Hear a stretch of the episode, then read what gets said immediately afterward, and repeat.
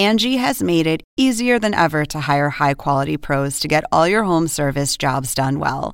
Just bring them your project online or with the Angie app, answer a few questions, and Angie will connect you with local pros who match your specific needs. Or book a service instantly at an upfront price. So join the millions of homeowners who use Angie to care for their homes and get your next home service job done well. Download the free Angie mobile app today or visit Angie.com. That's ANGI.com.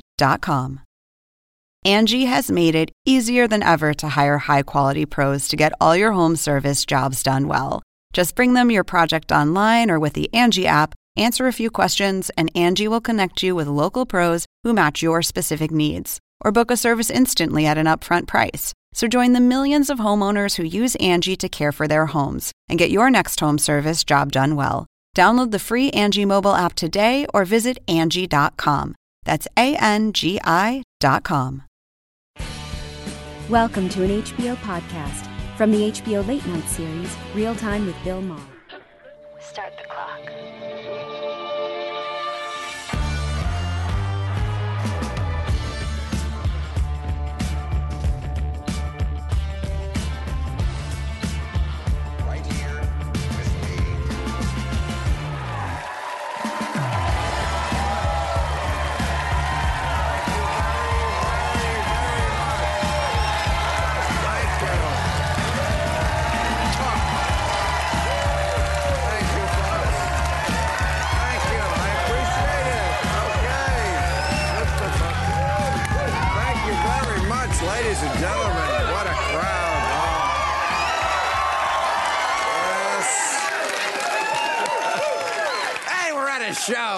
It's exciting. But before we get to all that, I just have to say, you know what? I play Texas a lot. Spent a lot of time down there. I love it down there. So they're having a hurricane. So our thoughts are with them. Hurricane Harvey's already wreaked a lot of havoc there. Trump came out with a very strong statement condemning the violence on both sides.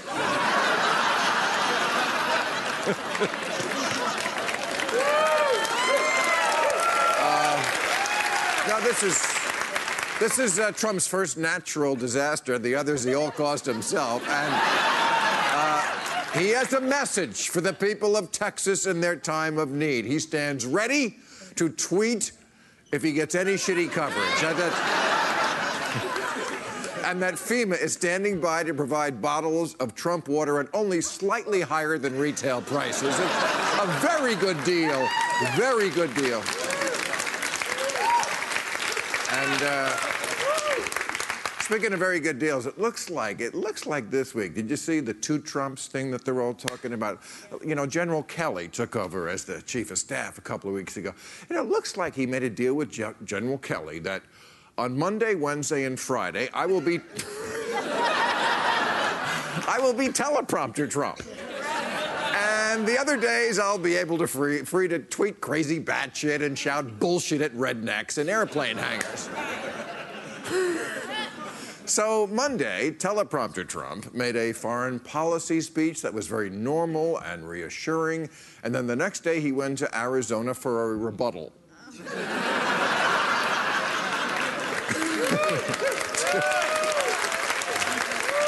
A rebuttal to himself. That's the world we're living. And he was actually bragging about it. He tweeted the other day, "Too bad for the Dems. They have no one who can change tones." Yeah, it's called schizophrenia, dipshit. No. It has gotten so bad that this week the tabloids were describing Shia LaBeouf's behavior as erratic, bordering on presidential. Serious. No, it is at the point where, when he is merely hypocritical, it is reassuring. I mean, for years, he never stopped tweeting about how we had to get out of Afghanistan, how stupid Obama was to be there, stupid Obama. Well, now we're staying. Turns out if you like your endless war in Afghanistan, you can keep your endless war in Afghanistan. And, you know, this war has been going on for 16 years. Wow. 16 years. Republicans, I got to say, they do like their war. Wives come and go, but war they're willing to work at.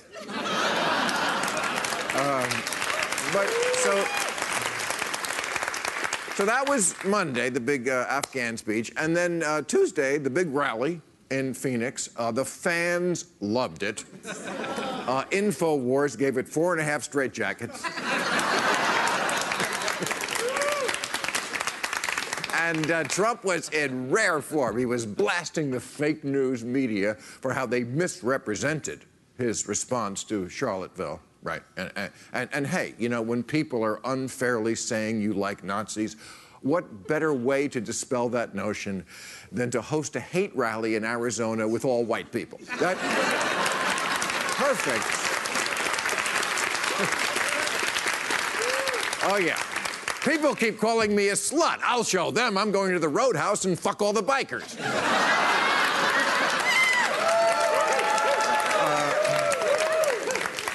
And I tell you, I give it to his fans. They do love him. It was hot. It was like 107. It was so hot, his fans were chanting, "Jews, please replace us." Ah, that guy gets it. No, but here's my little wisp of hope for this week. At the rally, this is the first time I've seen this, his fans, they got bored and started to leave early. Maybe the magic spell is wearing off.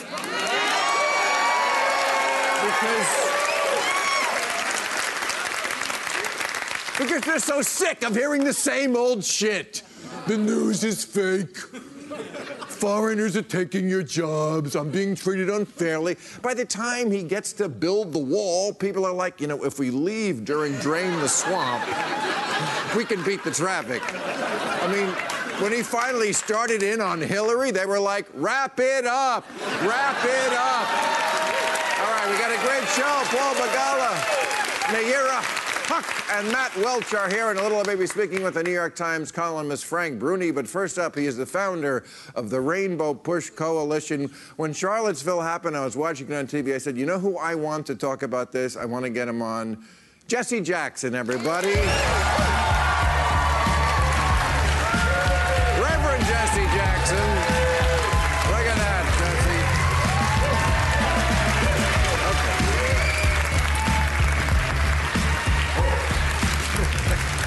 Okay. All right. Yeah. You're not going to do a stage dive, are you? I mean, I... All right. So, listen, I'm nervous. You're nervous? Why? You've never done this? It's been a while? Fake news. Fake news? All right. But listen, I meant what I said. I was watching that Saturday, and I was like, you know who I got to hear on this is you. You worked alongside, of course, Martin Luther King. You were there at the moment of the assassination. And this seemed like, I mean, his quote, it's the letter from the Birmingham jail. I'm sure you know it better than all of us. He once said, and I thought it was apropos to this situation, he said, I have almost reached the regrettable conclusion that the Negro's great stumbling block is not the Ku Klux Klaner, but the white moderate who is more devoted to order than to justice. The context of that were those who hypocritically are embarrassed by behavior that's ugly, who vote in other directions. For example, there are those who decried Trump's statement about, a non-statement about Charlottesville. Right.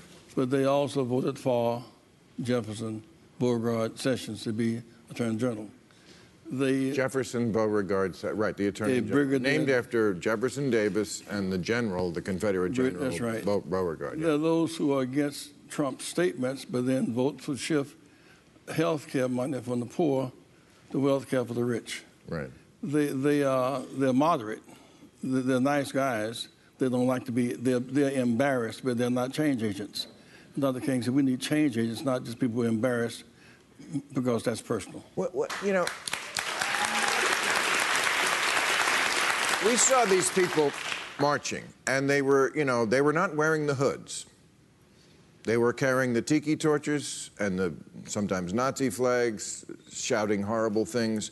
But we saw their faces, and in this day and age, you can match those faces. We could look these people up and probably get them fired at their jobs Is that a wise thing? Well, they feel emboldened. They feel they have protection from the White House. Right. And that is a lot of strength to have. Today, Arpaio, the sheriff of Arizona, was pardoned in spite of his record on immigration, in spite of his racial profiling. And so they feel protected by the president. And so when you put more focus on being a fan of David Duke than Heather Heyer, that says something about the climate in the country that's poisonous, and we deserve much better.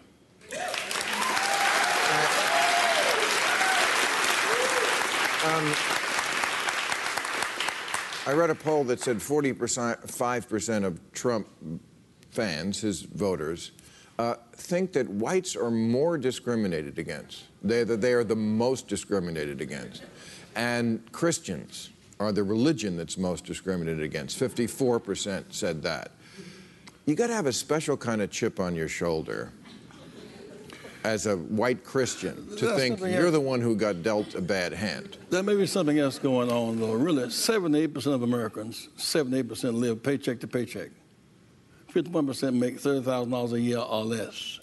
There's a deep sense of anxiety where we've globalized the economy without any sense of care for these persons. They feel locked out, and they start skateboarding. Well, my problem is the Muslims are coming. My problem is the Jews are coming. And so they are being exploited, but there's tremendous economic anxiety that must not be ignored.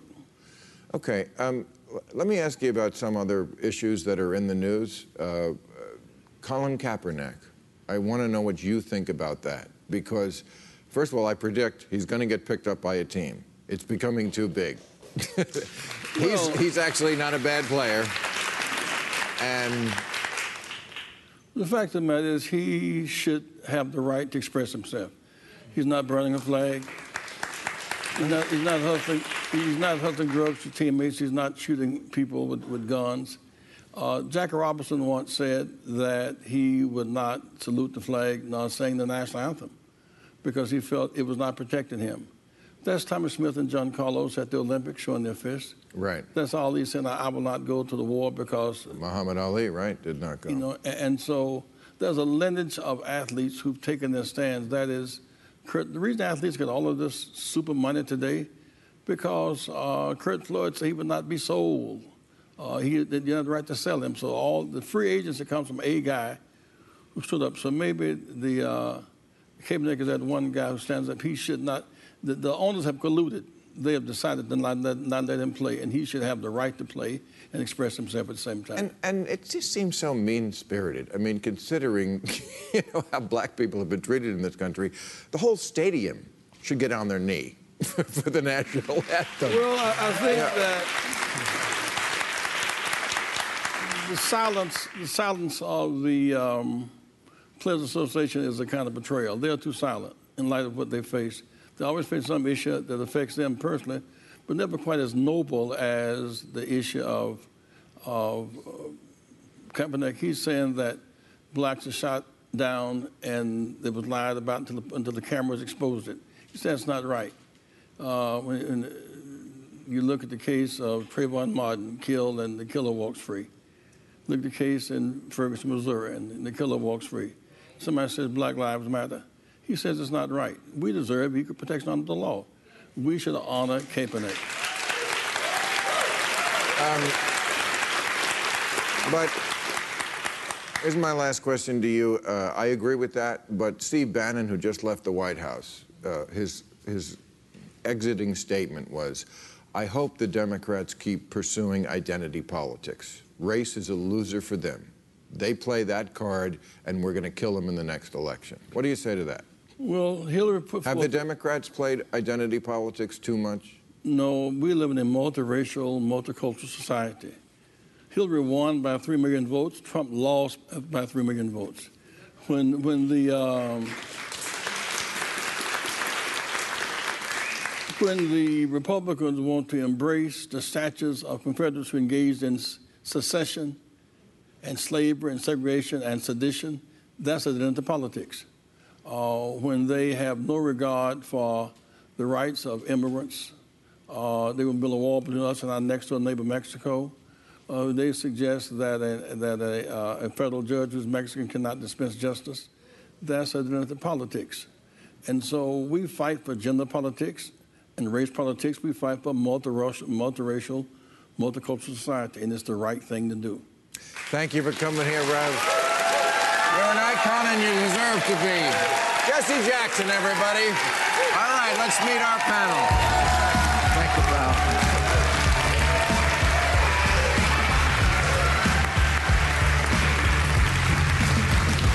All right. Okay, here they are. He's the editor-at-large of Reason Magazine and co-host of the Reason podcast. Matt Welch is over here. He's a Democratic strategist and a CNN contributor. He could have been a comedian. Paul Begala is over here. No, seriously. I've known some funny people. He's one of them. She's the former White House senior director and State Department senior advisor, Nayyera Haq. How you doing? All right, don't forget to send us your questions for tonight's overtime so we can answer them after the show on YouTube. Okay, guys, which Donald Trump should we talk about this week? Teleprompter Trump or his evil twin? Now, the evil twin, just today... Oh, do we have our news dump? You know, they love to... You know what a news dump is, everybody, right? It's like...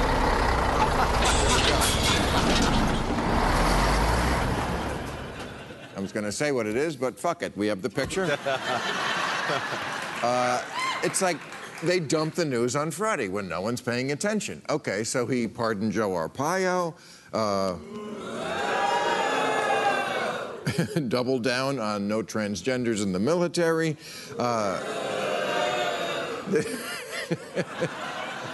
How brave of you. You're my heroes.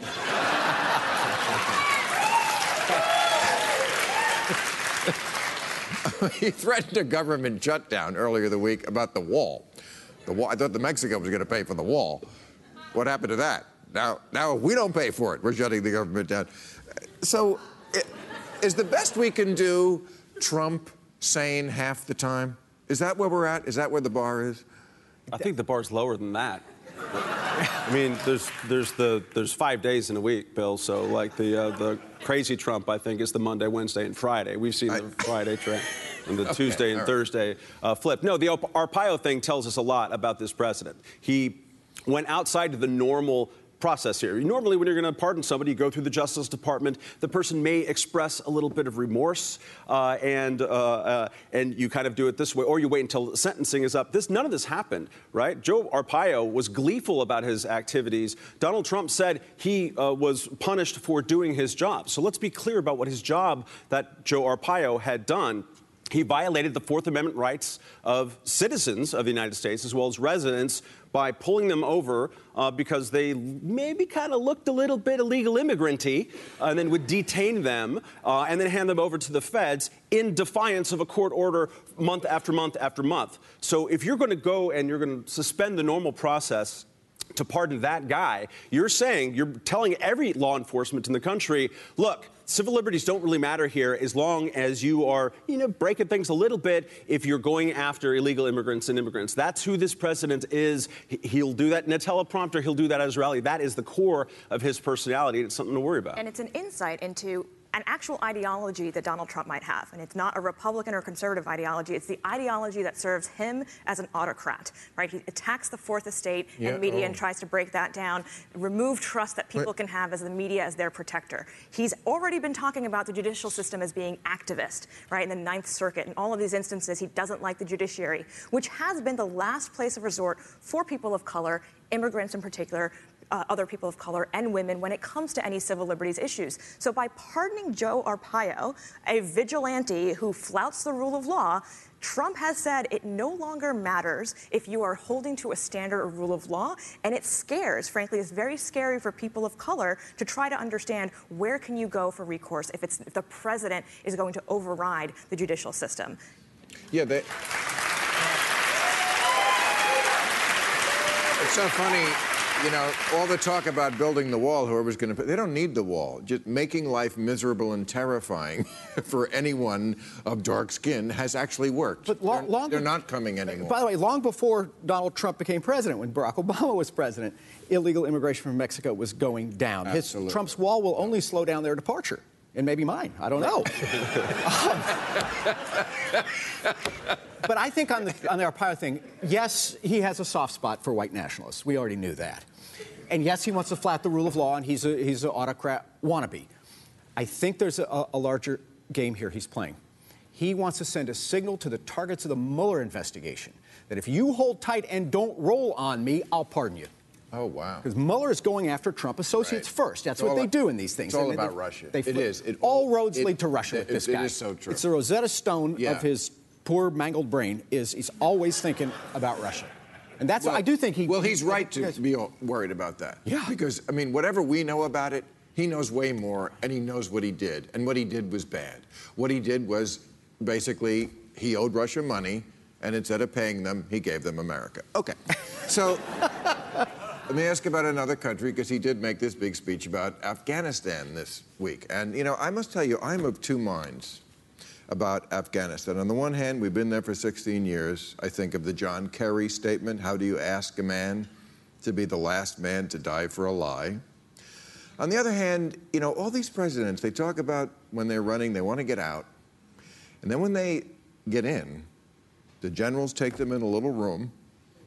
And I'm like, what do they tell them? And I think what they tell them is, it's all bullshit about Afghanistan. We're there to babysit Pakistan. Pakistan already has the Taliban in there. They have nuclear weapons. They asked Obama once, what keeps you up at night? And he wouldn't answer, and he wouldn't answer, and he finally said, Pakistan, because they have nuclear weapons. And we can't let the Taliban take over that country with nuclear weapons. I'm kind of down with that, I must say. But if you notice in that speech, in which Donald Trump committed us, frankly, to endless war, he did not give any details of how we would be getting out of Afghanistan in the long run. In fact, repeated several... But again, you're going for the fake thing. It's not about Afghanistan. We're not trying to end the war. That's the bullshit for the people. But we are there forever because Pakistan has the nuclear weapons and the Taliban. And Donald Trump did not actually single out the Taliban as the actual enemy. And that, I think, is a very important point to underscore when you talk broadly about terrorism. So 9/11 happens, the United States goes in under the Bush administration to take out these terrorist safe havens. The decision is made that a ground war is the best way to do that. The Taliban becomes the #1 enemy. Several years go by.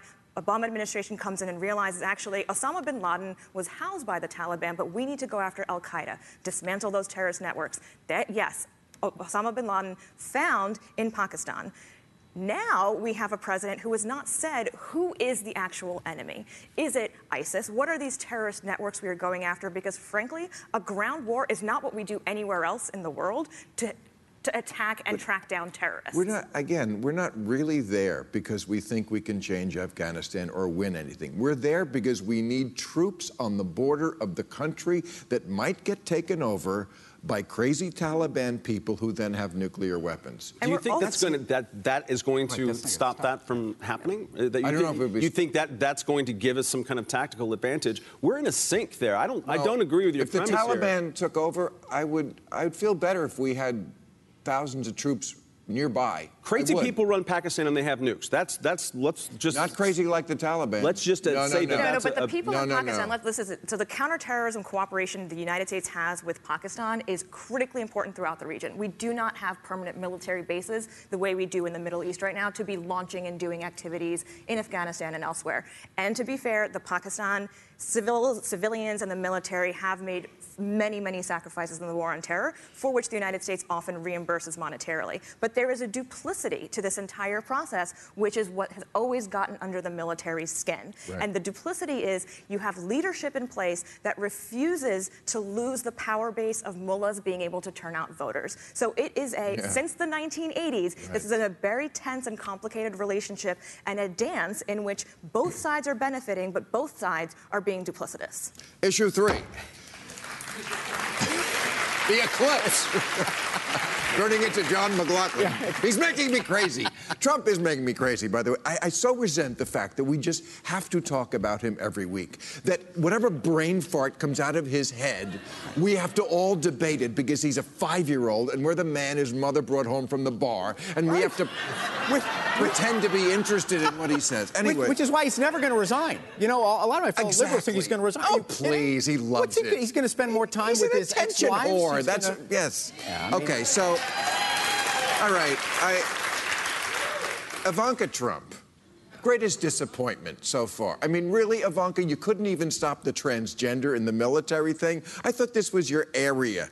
Probably she has no sway over daddy. But listen, for the eclipse, she tweeted, "Excited for eclipse. Remember to wear your glasses." Didn't get that note to dad either. And then hashtag NASA. Well, you know, NASA, you mean the group that your father rejects their climate change studies? Because the eclipse, here's interesting about the eclipse. Scientists predicted something would happen. And then it happened. They didn't, like, take a poll or go to a town hall and ask the people if they thought it was a hoax. They predicted it would happen, and it did. Could we apply that to anything else?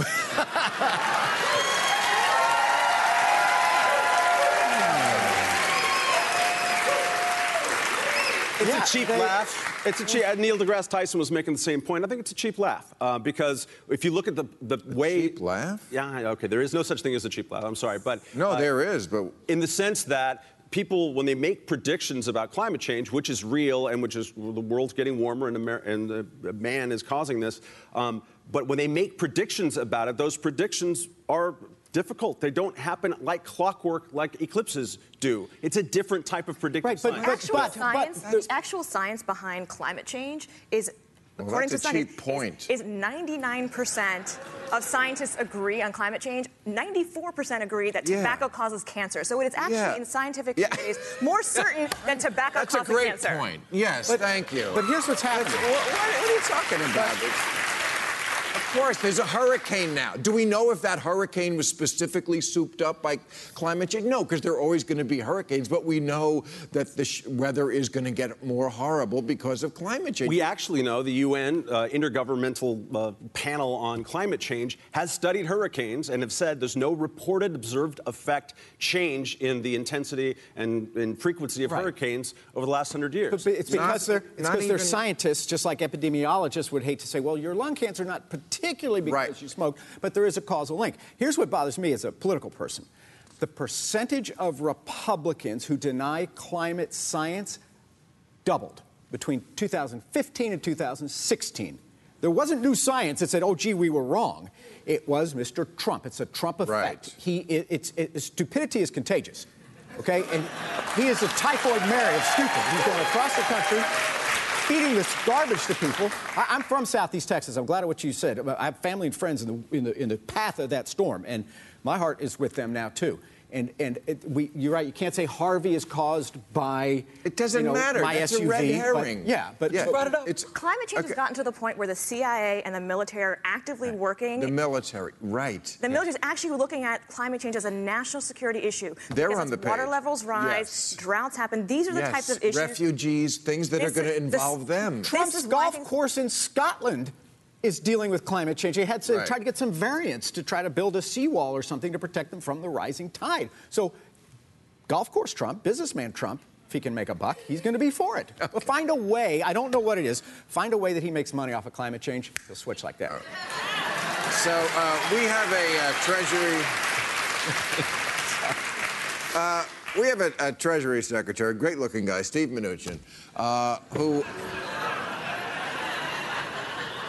who is a newlywed. He's a very rich man, Steve. He was a partner at Goldman Sachs, you know this, and he was rich enough to also be a movie producer, and I guess on the set he met an actress who, Louise Linton, who grew up in Scotland, a castle in Scotland.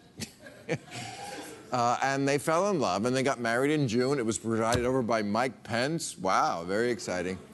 So last week, the newlyweds decided to take a little day trip, and they took a government plane to Fort Knox to look at the money. I am not making this up, which was bad enough, but when Mrs. Mnuchin got off the plane, she posted an Instagram pic getting off the plane and hashtagged all the designer stuff she was wearing.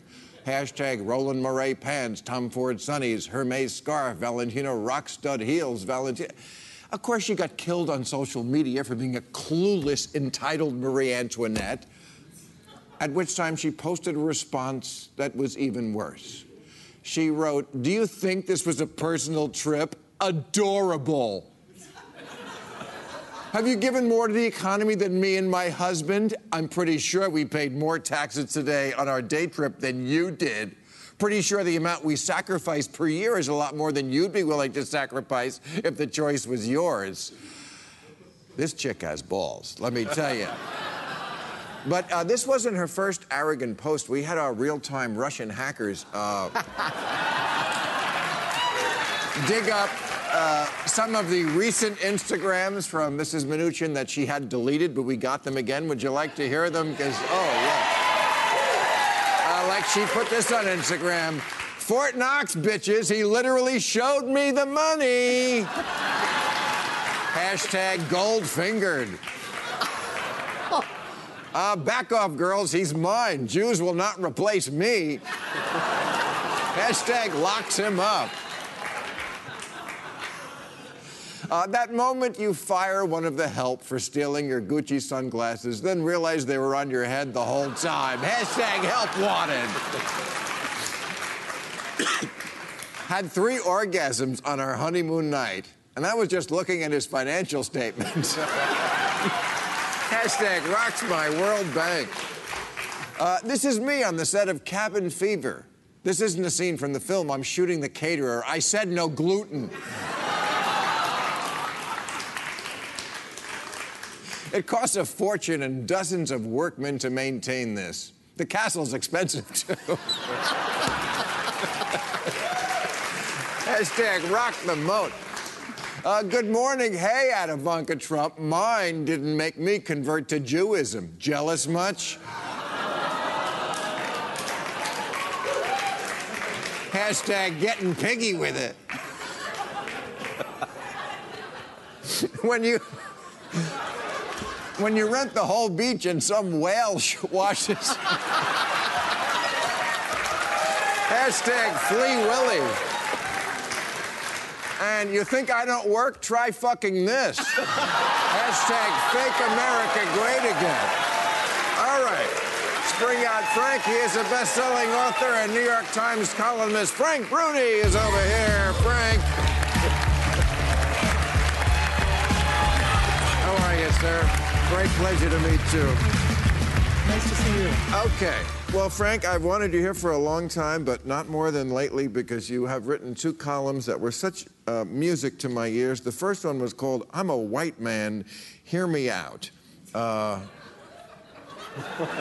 What about this new phenomenon that, as a white man, somehow we're just disqualified from being in the debate, and somebody's got to speak up for the white men without the tiki torches. I mean, we still have something to offer. Yeah, absolutely, yeah.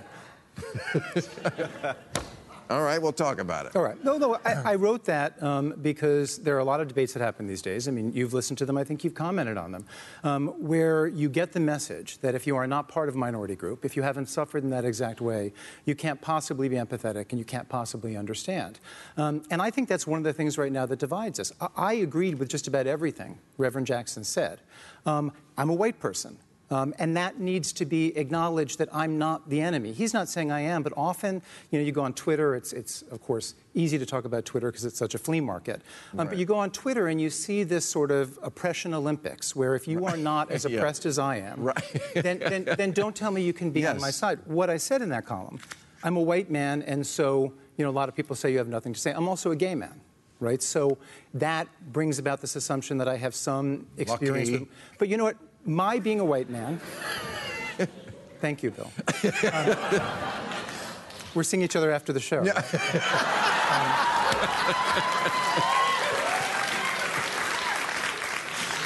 But why? Has something changed? No. In you? No. No, I mean, I am white, and I need to be cognizant of the fact that certain privileges, utterly unearned, have come with that. right? I am gay, and so I understand perhaps what it means to be an outsider. Neither one of those things tells you anything about my character, right? Right. My character is what matters, not what category I fit into. A category isn't a credential. Right. So, you quote Mark Lilla. Yeah. Okay. Who is Mark Lilla? He's a Columbia University professor. Okay, I should know him better if you know him. Okay, so, and he wrote this great thing. He kind of summed it up. He said, we're kind of confronted with this demand, you must understand my experience, and you can't understand my experience, which does put us in a crazy position that we can't possibly fulfill. It gives you no real estate to stand on. Okay. So the other column you wrote that I really loved was called These Campus Inquisitions Must Stop. And I've been on this page for many, many years. I've noticed. Yes, and and I was myself disinvited to speak at Berkeley before they re-invited me. And it just seems to me like what you learn at college for maybe $60,000 a year is that if you can find anyone anywhere who is less sensitive than you, you can get them fired. Because the best person is always the one who censors the most things. And this is tearing this country apart, I think. I agree. I agree. Well, I wrote that column specifically about something that happened at Evergreen State College. I think maybe some people know what happened there. That's in Washington, right? Yeah. There's something that happens every year there called the Day of Remembrance, and it's a day devoted to racial healing. And usually, black students voluntarily leave campus to have discussions and all that about that sort of stuff. This year, someone suggested that maybe white students should leave instead, and a white biology professor said, "You know, I don't like the sounds of that. That feels to me like someone suggesting segregation." Now, you can agree or disagree with what he said. What came back at him for simply kind of, you know, putting that out there for debate, what came back at him was that he was a racist, that he was a white supremacist. This was shouted at him. You can see the videos on YouTube. He had to stay away from campus for a while. He has to be allowed to bring up a point that's utterly worthy of debate without confronting those sorts of slurs.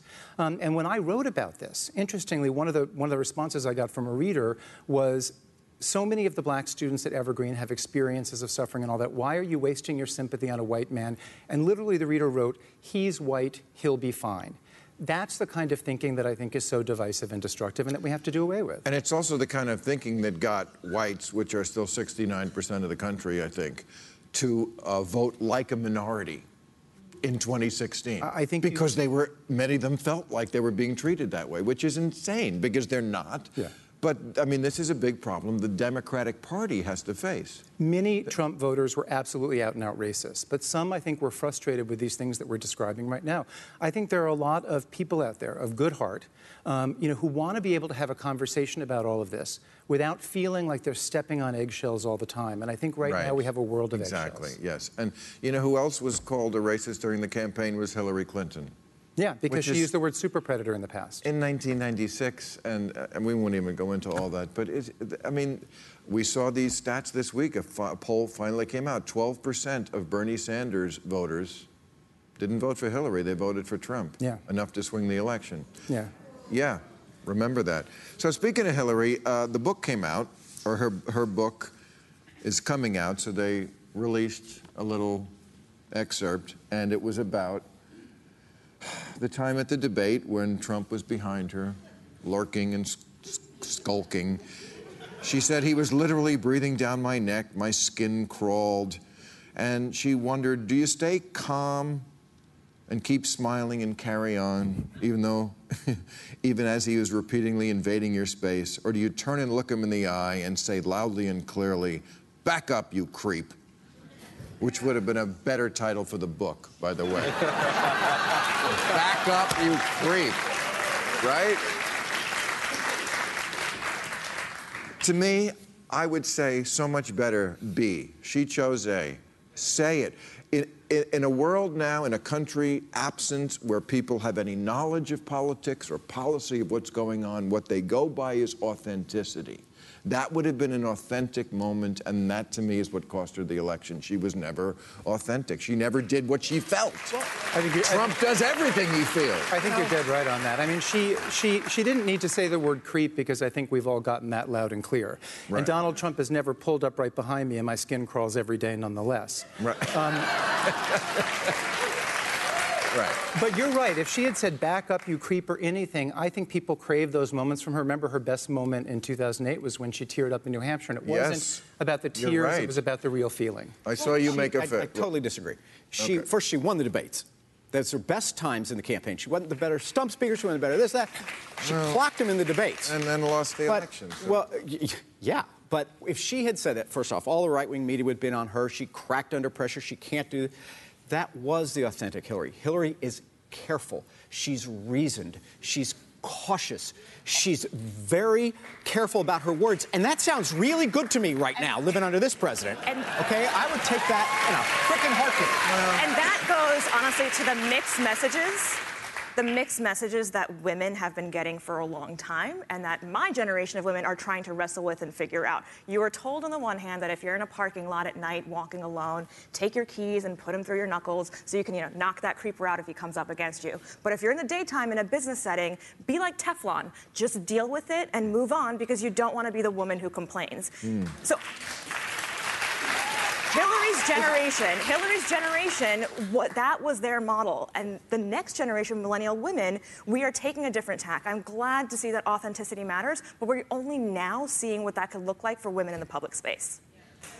But you didn't read the next line in her book there, which I think would be more how she would be likely to play it. It was something along the lines of, you will not intimidate me as you have intimidated so many other women. It's like this robotic presentation that she's always... That was the same debate, though. The creeper moment was the same debate of this. I think it was a week of finding out about where he called her a nasty woman and where we found out about all the, you know, grabbing women's parts. So, there's a lot of context around her saying, you're not going to do this to me. But I have to see, this is my point where I have to push back against you a little. I really think the Democrats are fighting the last war in a country that no longer exists. In 2000, we all remember Hillary was debating Rick Lazio. Right. And he walked over to her. Just walked over to her, and people were appalled. Just like in the 50s, they saw McCarthy, Joe McCarthy, on TV, and they were like, oh, we don't like this. I don't think that, I think that's a civilization gone with the wind. What I saw at that rally Tuesday night in Arizona was people chanting, now this is not the majority of Americans, but there were plenty of people in that hall who weren't objecting to people chanting that John McCain, who has suffered a war hero, native son, suffering from brain cancer, and they're chanting he should die, that he's a traitor. They're looking at a guy who sold the country out to Russia and chanting that this guy is a traitor. So I just don't think we're in that country anymore, that good country. I think that is a good point. And, Paul, I mean, just to push back you in a different way, you said Hillary won the debate. She did. She won all three debates by miles. Right.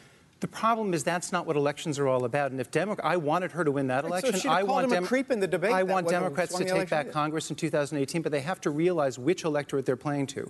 And the debates aren't everything. They have to be practical and ruthless and relentless in a way that they're not often good at. I totally get that, Frank. Believe me.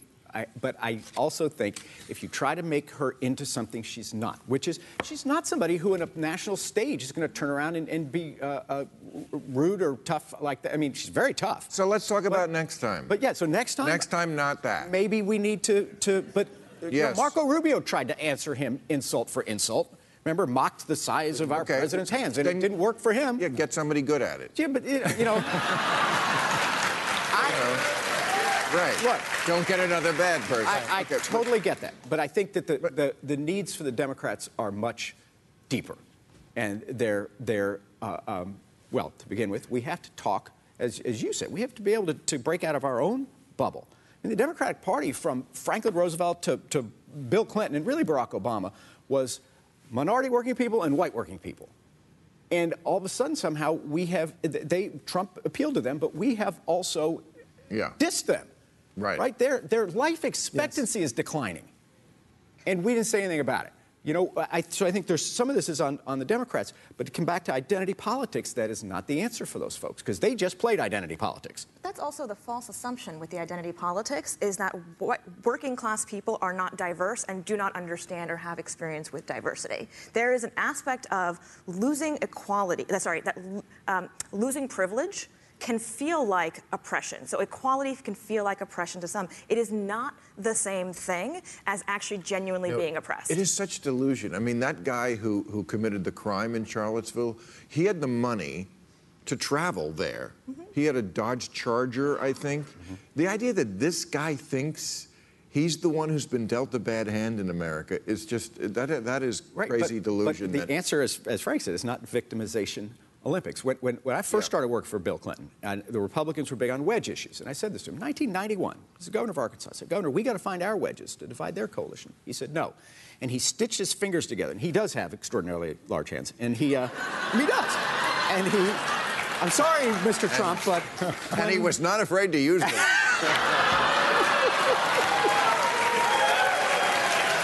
But he said...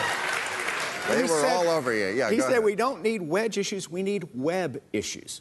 The truth is, if we had spoken to the legitimate economic needs of a lot of those white working class, some of them would never be forced, because some are, as you said, racist, but most of them are not. They're good people who love their country, and we abandon them as much as they abandon us. And I think if we reach out for beyond identity to things that will stitch people back together, that's the only hope for Democrats. Republicans win by dividing. It's the Democrats who have to be able to pull people back together. Absolutely. Right. Democrats also need youth. Yeah. They need youth. They have youth. They just need them to vote. Well, they need to give the youth a chance to come to the foreground, you know? Let me ask you one more thing. The monuments issue is really kind of big in this country right now, and obviously they're talking about getting rid of the Civil War generals and so forth. Now they're talking about getting rid of Frank Rizzo, who was the racist mayor of Philadelphia. I guess there's a statue of him. Columbus. Yeah, I agree. I mean, Columbus discovered America. First of all, he didn't. Second of all, if he hadn't, it's not like somebody else wouldn't have. You think we'd still be undiscovered in 2017? Yeah, I mean, first of all, I don't give a shit about statues. I think they should all come down for these assholes. They want to rename Faneuil Hall, but a friend of mine was saying last week, I was in New York, and we were kind of laughing at it. He said, what about the statue of Ralph Cramden at the Port Authority bus station? I mean, his catchphrase to his wife was, I'm going to punch you in the face. To the moon, Alice! And we were laughing. I was like, yeah, but you could get that going in 2 seconds. Yeah. Trust me, it's on Twitter now. Bring Ralph Cramden down. We hashtag no more hitting women into the moon.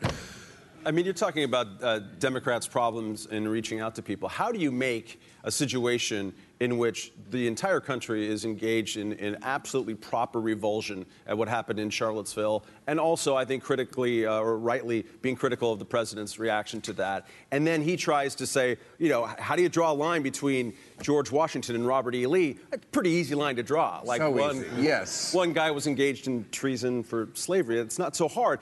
And so to take that and say, okay, let's go after all the statues now. Let's actually engage in that slippery slope that he's warning us about ridiculously. Don't do it. You don't have to do that. The Democrats should change their mascot from the donkey to the largemouth bass, because any shiny object Trump trolls in front of us, bam, we hit it. Right. No. Right. Can we just stick on Nazis or not very fine people, Mr. President, before we worry about General Lee? Or not? They should all go their participation trophies, if you ask me. Yeah. Okay? I don't think that losers, they don't deserve those trophies. But that's not the debate. That's not what Trump wants. It's not on the level. And I don't understand why liberals don't understand that. Trump is playing them. Give one more quote. I'm sorry. This is, because this does get personal to me, and I would think everybody here, because we're all media or media adjacent. He went after the media again this week. These are truly dishonest people. They're bad people, and I really think they don't like our country. You know, this sort of dehumanizing, the chanting about McCain, where you have absolutely no compassion. You know, this is what Rwanda and Nazi Germany, and when you make it so that people don't feel any compassion for another group of people, you open the door for absolutely the worst demons to come. I don't think we're going to get machetes by the river, Bill, is the good news of that. Not machetes. We don't need it. We have better stuff than that. One of the kind of amusing things is that all that came about 5 minutes after he said, and this is a movement built on love. And went into that. But then he pointed out, or tried to point out, the cameras, you know, they're turning them off. They won't show the crowd size. He says, as they're showing the crowd size with the camera turned on. At some point, he just becomes kind of what the Cubans used to do with Fidel Castro, which is watch him talk on TV with the sound down and laugh at him because he looks like a jackass, just waving his hands like this all the time. He's been playing the same things over and over again. I think it's kind of losing its effect. Okay. Last word, did you want to? Yeah, I was just saying that this is part of the danger. The cultural challenge that we're facing right now is a president who is insisting on undermining all the values of our democracy, and he's laughing to the bank as we do it. This is what happens in the developing world, and none of us want to be living there. Okay. Thank you very much. Terrific panel. Time for new rules.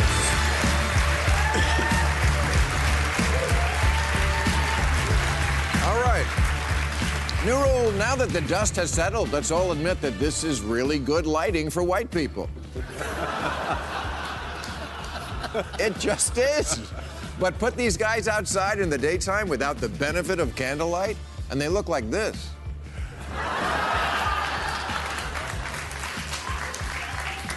New rule, if you want to play the Powerball lottery, stop selling the tickets in sketchy liquor stores. If you go into this place and come out alive, you've already won the lottery.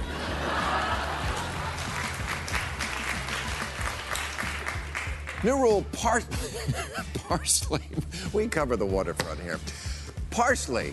Oh, this is an issue I've been wanting to get to. Parsley has to admit it's not a garnish. It's just a weed that photobombs food. If all you do is sit there and add color, you're not cuisine. You're the black guy at a Trump rally. Oh, parsley. Neural, someone has to help me decide who is the bigger dumbass, Trump, who looked directly at the eclipse, or Jeff Sessions, who prayed to it.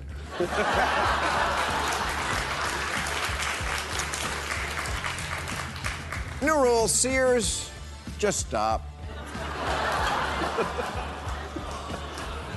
I know, we go way back, but this is getting sad. It's like at the end when Sinatra couldn't remember the words. At least make yourself useful. Open the doors and let the homeless sleep on the Sealy Posturpedics.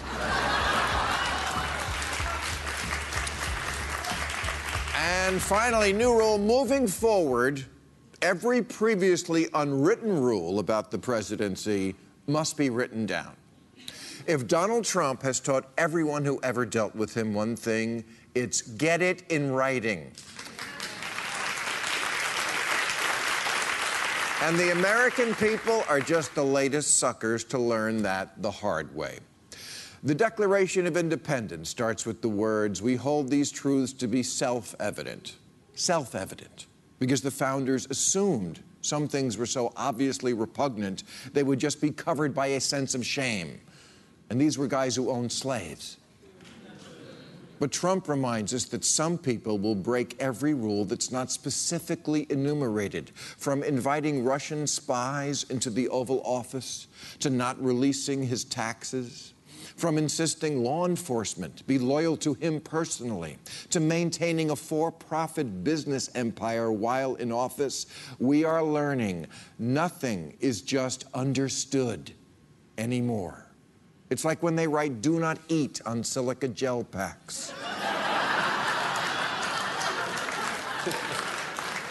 I wouldn't eat one, but apparently some people open a shipping box and say, great, my new sneakers are here, and they came with snacks.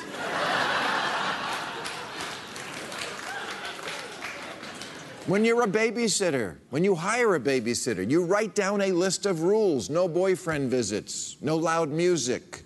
Stay out of my greenhouse.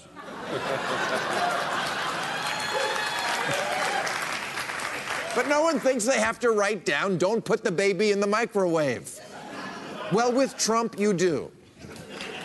He reminds me of that Disney movie, Gus. Remember Gus, about a mule who's signed by a football team to be their kicker? You see, because the rule book never specifically said that the players had to be human. Ready, Gus? Boys!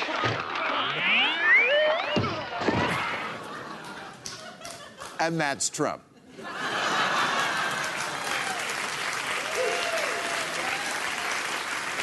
It is.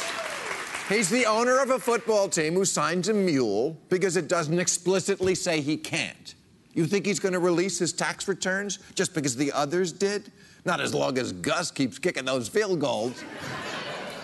Presidents certainly have the right to appoint who they want to top posts, but we forgot to write down, okay, but they can't all go to your son-in-law. Nepotism is fine if you're a junk dealer like on Sanford & Son. It's not fine when NATO has a conference on bioterrorism and you send your daughter the purse designer.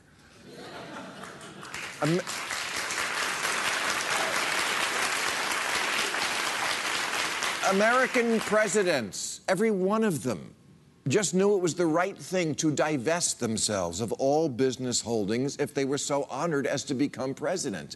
Because we don't want a president who's got his mind on his money and his money on his mind. Jimmy Carter sold his peanut farm. George Bush sold his baseball team. Sarah Palin closed down her meth lab.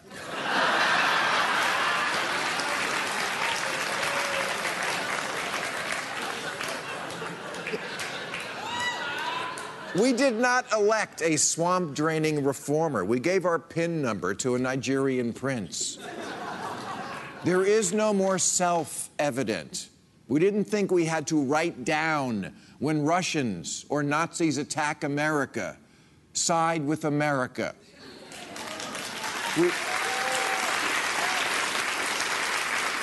We didn't think we had to write down, don't run your crime family from the Oval Office. Don't threaten to throw your political opponents in jail.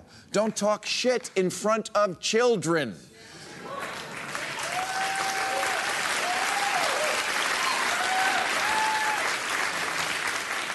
Don't, well, fuck, I don't even know what this is, but don't do it.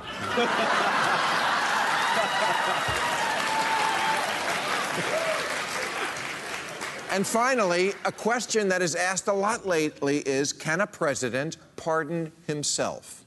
And again, we don't know, since no one ever had the balls or the bad taste to try, because Madison and Jefferson never thought the executive branch would fall into the hands of a mule that plays football.